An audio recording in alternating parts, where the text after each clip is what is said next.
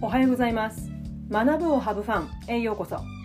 このポッドキャストでは小学校教師経験29年間の中でメンタル落ち込みから回復した体験を持つじゅんじゅんが自分軸を大切にしながら子どもたちと向き合うための方法や現在フリーランスティーチャーとして活動している日々の気づきや学びをシェアしています。私のサイビスの最新のお知らせは LINE 公式からその都度配信していますので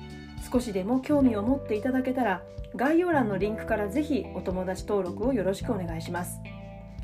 え皆さんいかがお過ごしでしょうか？え今週のテーマは2学期をハブファンするためにこれだけはやっておきたいこと3つをご紹介しています。え月曜日は心配事をシェアしようについてお話をしました。今日は水曜日2つ目になります。これだけはやっておきたいこと。それは教室を整えよう、整ったっていうね、まあ、あれです、えー、そんなの当たり前でしょって思われるかもしれないんですけれども結構ね2学期のスタート前の準備出勤ってもうねぎっしりスケジュールがもう組まれているのでね。まあこの話ねもう学校始まってる方が聞いたら何のこっちゃって話なんですけれどもまあなかなか準備教室準備って難しい時間を確保するの難しいんですよね、まあ、いかがでしょうか皆さんの学校ではね、まあ、なのでね直接子どもたちに関わることで、まあ、私がこれだけは必ずやっていたことまた今年もやろうとしていることをお話ししていきます。それは3つです、ね、教室を整えることのその3つ具体的な例です。1つ目は、えー、子どもたちの机や椅子をえーと、雑巾がけ水拭きをすることです。そして2つ目は教室の窓を開けて空気の入れ替えをすること。そして3つ目はいらないものを捨てること。この3つなんですね、まあ、もちろん夏休みの課題を提出する場所を作るとか黒板にね子どもたちを迎えるメッセージを書くとか、まあ、2学期が始まってねこう最初の1週間とか1ヶ月とかねそういう使うプリントをもう夏休み中に全て用意してしまうとかま今まで私が出会った先生の中にはもう3学期まで3月までのもう授業計画を全て立ててでさらにうんと使うプリントなども全部印刷してる先生がいらっしゃいました。まあいろいろね抱えてる事情が違うのでね、うん、あのそういった必要がある方もいらっしゃると思うんですけどもまあでも人それぞれ選択していただいてで、まあ、そういったことも準備しておくこともあります。で、まあ、それらももちろん必要ですよね。うん。まあ、結果的にはねあの全部やることになるんですけれどもただ教室環境を整えるってこう付け足し付け足し足すことばかりじゃないと私は思うんですね。先ほど私がご紹介したその3つというのは、まあ、私にとってはね教室の空気を整えるこうなんかこう引き算するっていう感覚なんですよ足すことばかりじゃない。うん、もう少しちょっと詳しくお話しますね。えー、1つ目のその児童用の机椅子を雑巾がけすること、まあ、これ引き算っていうと、まあ、別にその机や椅子をなんかこうどかすわけじゃないんだけれどもこう汚れを抜き取るというか拭き取るというか、うん、引くっていうなくすっていうこと、うん、付け出しじゃなくってなくす。汚れを落とすっていうそういう感覚なんですね。まあ、長い夏休みが終わって、まあ、2学期がいよいよ始まる時に、まあ、結構夏休み期間少しこうね学校の仕事とちょっと距離を取ったりする、うんまあ、もちろん授業の計画を立てる時に子どもたちの一人一人の顔を浮かべたりもするんですけれども、まあ、でもちょっとこうね距離がある、まあ、そんな時に一人一人の子どもたちのね机椅子を拭きながらその子たちのね顔をね思い浮かべるんですよ。ね、ああこの子1学期こんなことあったな頑張ってたなって。本当に短い一瞬ですよ。本当にまあ1分にも満たない時間です。机の上拭いて机の中拭いてうん、で椅子の座面や背もたれのところとかね、うん、そういったことを拭く時間だから本当に1分も満たないんですけれども、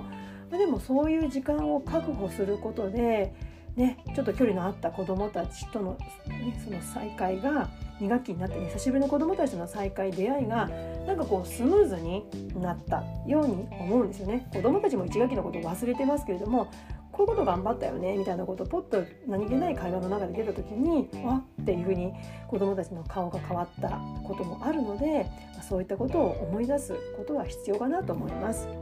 2つ目は空気の入れ替えをすることです。まあ空気を入れ替えだから、まあ、インしてアウトするっていう アウトしていいのかよくわかんないけど、まあ、そういうこう引くっていうことですよね入れ替える。まあ、これね別に気にならない方は全く気にならないと思うんですけど私はね別に霊感ないですよ。ただねなんかこう空気感こもった空気ってなんか感じるんですよね。だから夏休みって教室締め切っとくじゃないですか。なので空気もこもってるもう移ろう動くことがないですよね。人が入らないわけですから。からその状態に子どもたちが入って誰もねあなんか空気がなんていう子は誰もいないと思いますよ。だけどやっぱりこうね見えないところに意識を働かす仕事じゃないかなと私は教師っていう仕事は思うんですね。うん、だから動いてない空気の中に子どもたちを入れてあげるよりも空気をこう入れ替えして外の空気を入れてあげてこうリフレッシュしたところに子どもたちに入ってもらうっていうなんかそういうことってやって損のない行動じゃないかなとまだ開けるだけですからね。開けて後で閉めればいいだけだから、うん、だから必要かなって思います。そして3つ目です。いらないものを捨てるです。まあね、学校ってタブレットが導入されたって言ってもやっぱりまだ紙を使うことって多いんですよね、うん、お手紙が配布されたりとかもありますよ。ただそういうねあまりのプリントがこうどんどんどんどん溜まってしまって私はねあの100均とかで売ってるこのカゴにどんどん入れて投げ込んでいるんですけども、まあ、気づくとこうぐぐっと溜まってたりするんですよね。うん、で、まあ、そういったねこうなんか一瞬あれこれ何が入ったんだっけって分からないようなそういう資格を作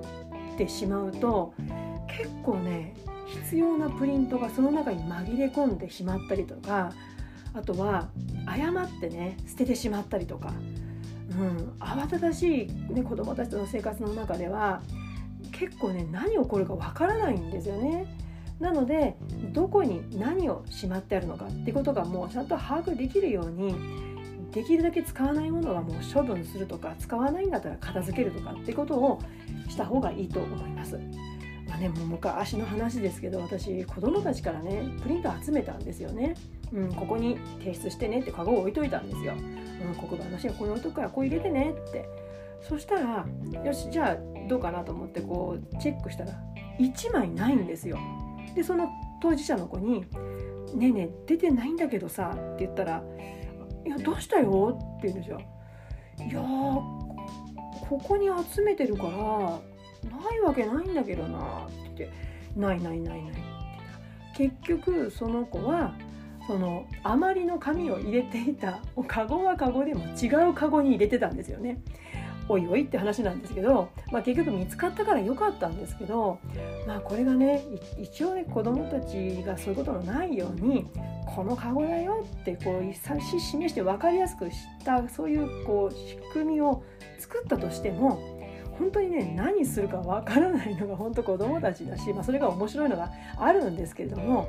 まあ、そういったね余分なものは極力ね、うん、しまったり片付けたり捨てるってこと。それで環境を整えたいなって思うんですね。うん。まあ、今日ねこのご紹介したこの3つのことって別にこの2学期スタートにだからこそっていうわけじゃないんですね。普段から意識することでもあると思います。ただ特に長い夏休み明けのこの時期にちょっと意識するといざという時に慌てないことにもつながっていくと思います。例えばそのプリントにしてもねあないないないないって探してるもの、まあ、探してる時間が結構ね長かったりするんですよね。でも慌ただしい2学期の中にそんなね無駄な時間使いたくないじゃないですか。だからやっぱり物に物置いてあるものは一体何がどこにあってあそこにはもう今必要なものしか置いてないっていうことをちゃんと把握しておくことが大切かなって思います。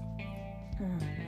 ああのね最後あの私はこの教室を整えた仕上げには以前のねポッドキャストでもご紹介したホワイトセージに、ね、葉っぱに火をつけて煙を焚いて空気を浄化する、ね、で私はそれを仕上げをして2学期を迎える予定です。